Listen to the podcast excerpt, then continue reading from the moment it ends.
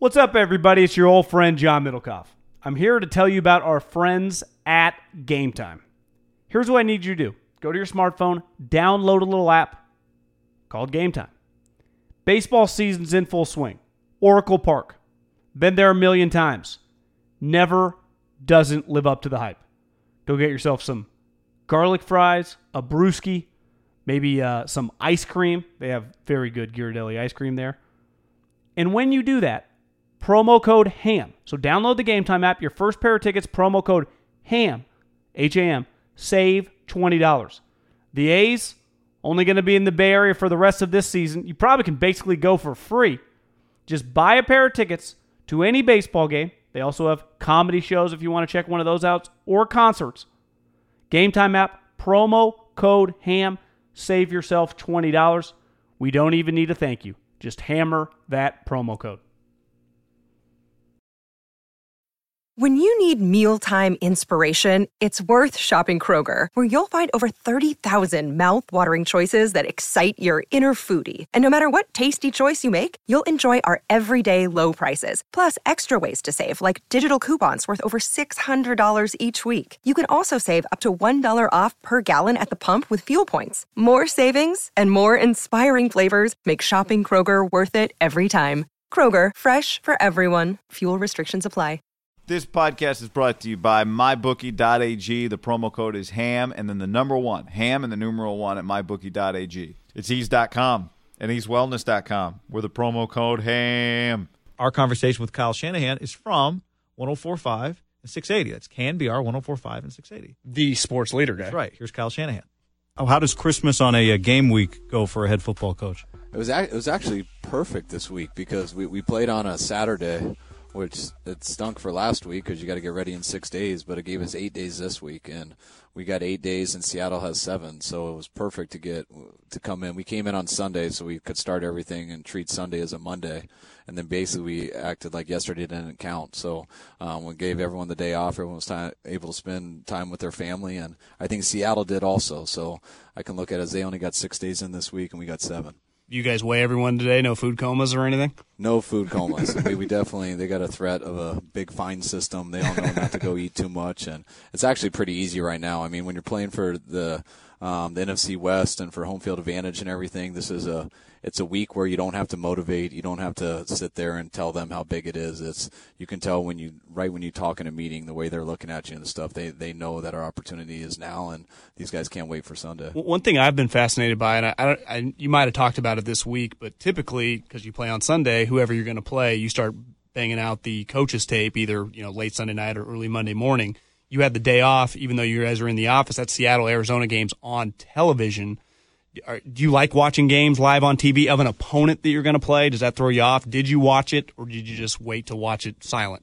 No, I, I just watch, wait to watch it silent because you can't really. All you can see is the ball when you watch it there, and you, you can't see the coverages and the fronts and things like that. So, um, I mean, I might have it on her a little bit just for some entertainment in the background, just to see what the scores and stuff like that. But you're never thinking from game plan standpoint or studying un until you get the silent tape and the different film angles. Kyle, I'm curious just about your process leading up. Like I heard you say when you're on, on this show with the guys a couple weeks ago that that Monday and Tuesday you're always I think you, the way you put it like you're scared to fail on Monday, Tuesday, and then you put in the work and you go through your process. And I remember hearing you with Papa on a pregame show this year, early in the season, say that you write out the first 20 plays on the in the locker room just for the guys because it helps settle them down. 10 plays, 10 runs, make everybody feel like they're going to be part of the thing. But what's your just like what's your Monday, your Tuesday, the Wednesday process that just gets you comfortable for Sunday? What are the things that you you go through just to get yourself settled in? Um, I mean, mine. It, I feel I feel a lot better usually once the we get the whole first and second down game plan done, which is usually late um, Tuesday night, early Wednesday morning. Because Monday and Tuesday, you know, Monday we'll review the game from the day before and things like that with the players. But as soon as we can get the players out of here, everything we do until um, Wednesday at 7:45 is about putting in the game plan. Um, so you just watch a ton of tape. You watch I watch a bunch of games, and then when I'm done with the games, and then I kind of sort everything up and break it down into personnel, how they defend, you know, two two running backs or a fullback in the game, two tight ends, three receivers. Then you break it up into coverages, fronts, blitzes. Uh, you just try to put everything together and know exactly what they do in situations, and you put in a plan uh, that you want to attack that stuff. And that's all we do really Monday and Tuesday while the players aren't here. And when they come in Wednesday, we teach it to them and we spend all Wednesday teaching it. And when they leave Wednesday, that night we'll we'll do the third down plans and the short yardage and the goal line, and then they'll come in the next day and we'll teach that. And then Friday, Thursday night we'll put in the red zone. Like tonight when I'm we just finished with the players, so for the rest of the night we're going to be doing red zone here um, to finish up um, and some two minute stuff. And then when we're done with that, we'll teach that tomorrow. And so you you get all the stuff in and um, you know it for yourself, which makes you feel better when you think you have a good plan, and then you, that's why you practice and teach, and then you feel even better by Friday usually because you feel you've taught the plan, you feel the players understand it, and then by the time you do your Saturday, you know Saturday I is when I sit at home and do the openers. I do an opening 24 plays, and 24. I show it to the guys Saturday night, 12 runs, 12 passes, and um, that's when I feel it calms them down a little bit. And then by Sunday, it's just can't wait to go. You just been, you know, and that's where I say on Monday and Tuesday, I always don't feel like that because I just turn on a tape. Usually a defense or an offense looks real good. Don't know how we're going to attack it yet. And, but as the week goes, you start to see the holes and you feel confident with your plan. Would you say it's more complicated when you're facing a team for the second time in the sense that, like when you play the Saints or the Ravens, it's a one off game. Hopefully you play them again down the road. But with a division opponent, you can go back, you know, that game earlier with Seattle or just with the Rams and you look back of what you could have done again the first time, what you did well. Can you overthink it, or do you find it easier when you're fa- facing them a second time? I mean, I, I personally find it easier when you're facing the team the second time because when you go in, I mean, you watch everything they do, so you know all the stuff that they put on tape, and you got to plan for all that. And but you don't know how they see you yet, and you always try to guess it and guess what direction they're going to go, and then you have your adjustments after you see that.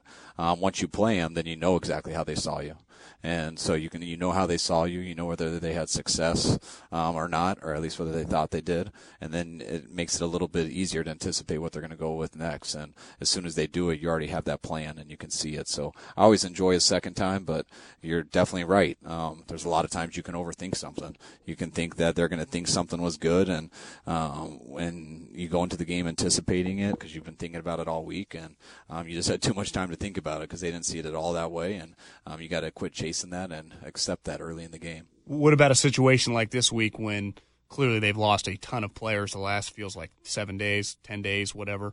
Uh, how do you approach some of these unknowns? Not just the Clowney health, but now Marshawn coming back, unknown left tackle, just the rookie running back that's played a little bit the last couple weeks. Like who's going to be doing what? Yeah, that's and yeah, always with injuries, and we look into that every week and how much it'll affect people. But um, I look at the injuries that they've had, and I, I mean, to me, nothing's going to change. I mean, their their their left tackles out, which he was out last week, and you can't change your entire game plan up when you're missing a one O lineman. You might help them more in protections, but that's about all you can do. And then when you change your running backs, I mean, you don't you don't bring in running backs just to run a whole new offense. You know, you bring in guys to plug in to do exactly what you were doing before. So they brought guys in with bodies and size that are exactly similar to what they've had, and they'll keep doing the same thing. It's just different names on the on the jersey. Now, when a quarterback's missing or something like that, or um, if you do end up changing a center of someone that you go from one guy who cannot do something to another to another guy, you know things like that. You know a certain pass rusher and stuff. Um, that stuff can affect a game plan. But to me, what they're missing um, are definitely some good players, um, but it's not going to change what they do.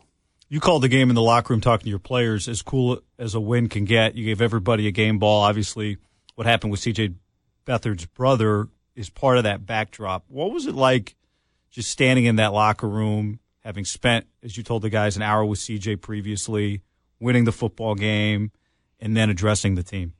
Um, it was, I mean, it was a it was there were so many things that came together. I mean, just the way that we won that game, and just the two third and sixteens, which you don't totally expect to pick up. Um, how big of a game it was, what it's leading to this week, and um, and then just what we had gone through the night before with CJ, and it was something I was a little stressed out about before the game because it was a night game, and um, I think people know what I went through the night before with CJ, but you know I didn't talk to the team about it all day, and that was I was struggling with that because it's it's just something that I feel you you when something is bothering your whole team, you should address it. Um, but when everyone gets to the stadium at different times and social media, everyone knows about it anyways. And some guys are in the training room, some guys are out on the field stretching, some guys are in their locker. It's it's hard when you have a routine just to call everyone in, just to kind of say what everyone already knows. And so that was kind of I was kind of stressing about what to do. So I just talked to a number of guys. They all knew about it. Um, I, I told a couple guys, you know, what I'd been through with CJ the night before, and everyone knew that everyone was dealing with the same thing. And um, with the help of some guys, they they told me, hey, just wait till after. We're, we're all right. So I did wait till after, and I was going to say all that stuff after. Um, but the way that it finished, the way we were able to win, um, and to immediately just think of CJ, tell those guys that stuff because you know CJ, I did spend a lot of time with them, and um, and most of it wasn't talking because of how sad it was. There wasn't much to say, and but the only thing he did say to me when I left was just, "Hey, you tell the guys make sure they get a win. Like make sure you guys win this game." And I did not want to tell the guys that before the game because it to me it's an it's just an insult to what happened because what happened is so much bigger than that game. So I didn't want to say that at all. Um, but then after we won, to be able to tell the guys that CJ said that because our guys know CJ very well, who he is and what he's about. They care about him a lot. So when it, when I told them that, they know that CJ did say that, and they know how much he meant it, and I know how much uh, how sad our guys were for CJ, but I know how happy our guys were that they could at least do something that CJ asked for. I, you know, after you spoke, Richard Sherman spoke, and then you guys had a hug afterwards. John and I, we, we were talking the other day because we remember coming out Richard's first mini camp before he could really be on the field. He was still running around out there, yelling at guys, coaching guys up. As a first year head coach, what has it meant to have Richard in part for situations like you encountered this weekend?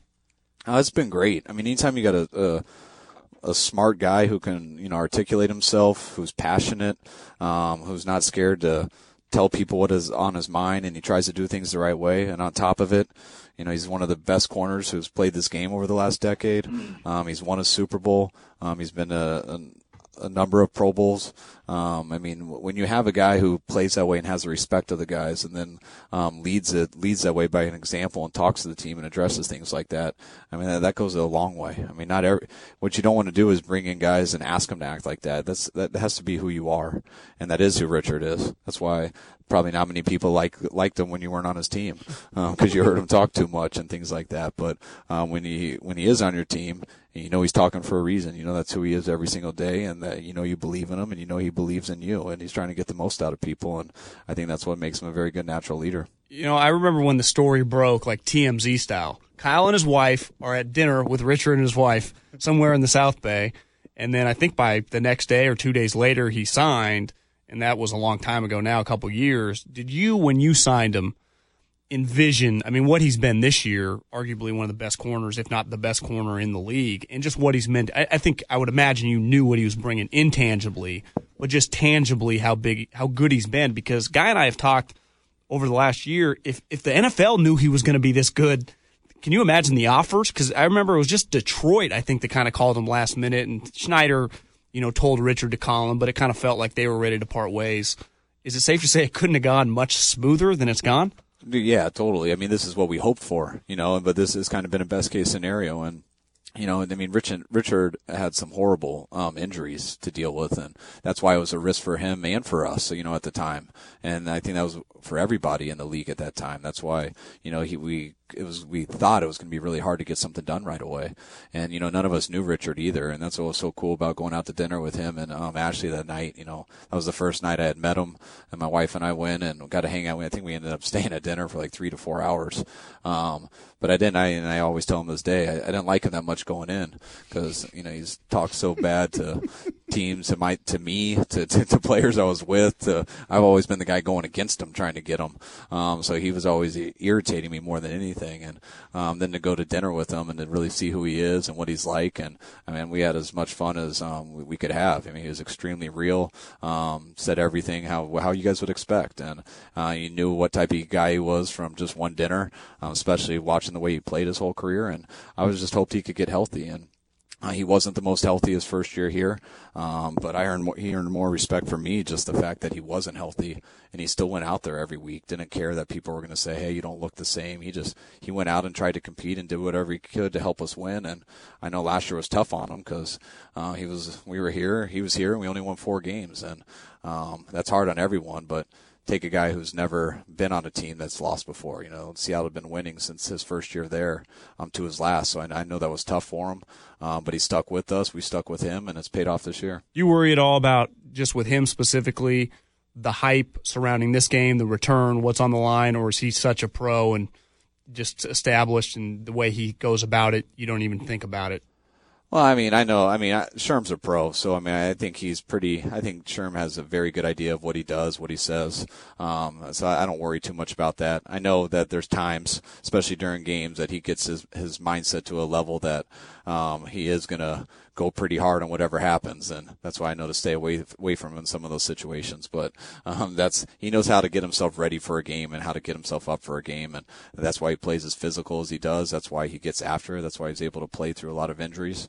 Um, but you know, throughout the week, you know, and I trust him and how he's going to handle himself, and I feel he knows the right things to say. Kyle, what are the things he would say to you when you were not on his team? uh, just telling me how much trash I was and everyone else, and how how we couldn't beat them, and to quit challenging them, and and then I would say it right back to him, tell him we were coming at him, and, and it, was, it was it was fun. I remember the first time I tried to say something to him, I didn't know who he was. He was a rookie, and he he didn't hear me, and I'm glad he didn't because I didn't know who I was saying it to at the time, and uh, I didn't like I don't like a lot of attention drawn to me, especially as a coach on the sidelines, um, especially as a as a coordinator. And I bet if he would have heard me, knowing He would have stopped, and there would have been a big deal. And um, I was I've quickly realized at the end of the year, like, all right, that's a guy I probably shouldn't have talked to during the game. Tell Julio, Julio, I need you today. right. Uh, the problem was this was when I was at Washington, oh. so I, I, didn't I didn't have as much back. Come on, Pierre. I did with Julio.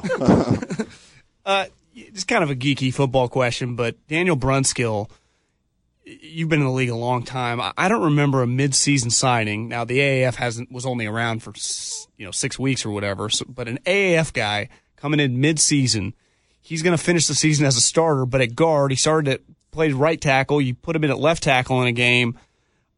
It's got to be one of the better stories. I mean, in your career, do you ever remember a situation like this on a team that was good too? It's I think it's unheard of. No, he's been great. I mean, just uh, it's been a long it's been a long road for him this year. Just um, you know, I remember in, in OTAs, he I just called him by his number um, just because he was the new guy from the AAF, and we had 90 people, and I'm not the best with names, um, so it was just, he was just number 60 or 61 for a while, and then he made so many plays and looked so consistent. You eventually started to put together like, hey, this this guy's actually got a chance, and then you see him in the preseason games, and he just gets better and better, and then all right, well he's been doing all right at tackle, let's throw him in at guard. He did good there. Let's throw him in at center. Let's see how he did, and he I mean he did center in the preseason, which he had never done before. So you got to find guys like that. I mean that's that's what this league's about. I mean, when guys get hurt, um, do you, what is your um, scouting department? What are the guys that you're working with, whether it's practice squad or the last guys on the roster? Because those people don't realize how important those guys are. Guys, um, and we've had that a lot this year. I mean, guys like Ross Dwelley. I mean, Ross Dwelley had one play last week,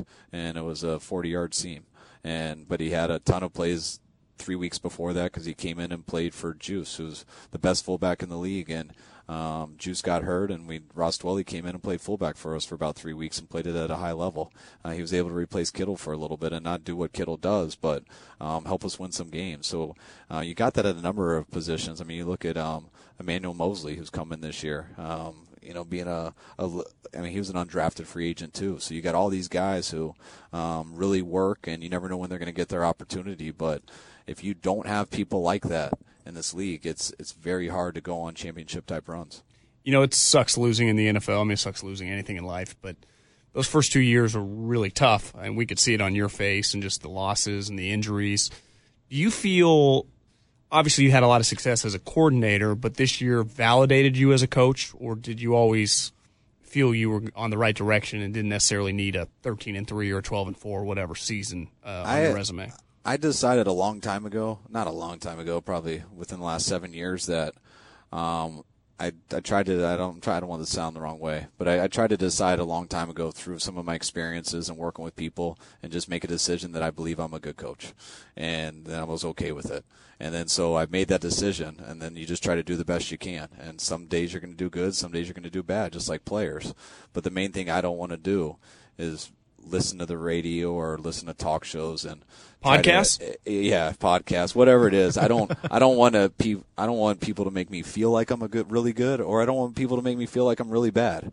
I, I'm I want to feel what I think I am, and I feel like if you do that, you do things the right way. Like if you get so worried about trying to validate yourself as a coach, and when then when you do good, your ego's going to get too high, and you're going to think something bigger than you. It's it's not about that. You, you're either good or you're not, and you just work as hard as you can. And I mean, there's a lot of variables out there. You try to call good plays, you try to put players in position, and um, you you know, there's going to be one team that's happy at the end of this year, and uh, you better work your tail off and be happy with yourself, and you better have thick skin and be able to deal with whatever someone says about you. So no chance we get a you like that after a win on Sunday on the walkout. No, probably not. yeah, that, Don't eat the rat poison. if, if you you get some build-ups and you want to get some people back, if you've been listening to some people crush you for a while, but I feel I'm a little battle tested with that, and I've had my times where some of that stuff bothered me, but um, I feel like I've gotten over that for the most part throughout my career, and I'm just pumped that you know, everyone, and we did have to go through a lot of losing here these first couple of years, but a lot of that we expected too. You know, we knew the situation we are getting in. You never expect, um, I always expect to win more games than we did, and you always end up putting a team together, which as a coach and stuff, you still think you have a chance every week, but we had a good idea coming here that it was going to be tough to build this the right way, and I was just, I can't say more that to be in a situation where you can lose nine or eight games in a row to start it out you can go four and twelve your second year. And I was just in a building where I never had someone coming down to me like, "Hey, you got to make this change. You got to make this change." It was, "Hey, this is what we talked about, and we knew it was going to be tough. Um, let's just keep going with the process, and just people have confidence in what we're doing, and it's paying off a little bit this year, and um, got to make sure that continues." Kyle, we're looking forward to it on uh, Sunday. We appreciate your time. It's great to talk to you. Thanks a lot, Kyle. All right, guys. Thanks. Merry Christmas.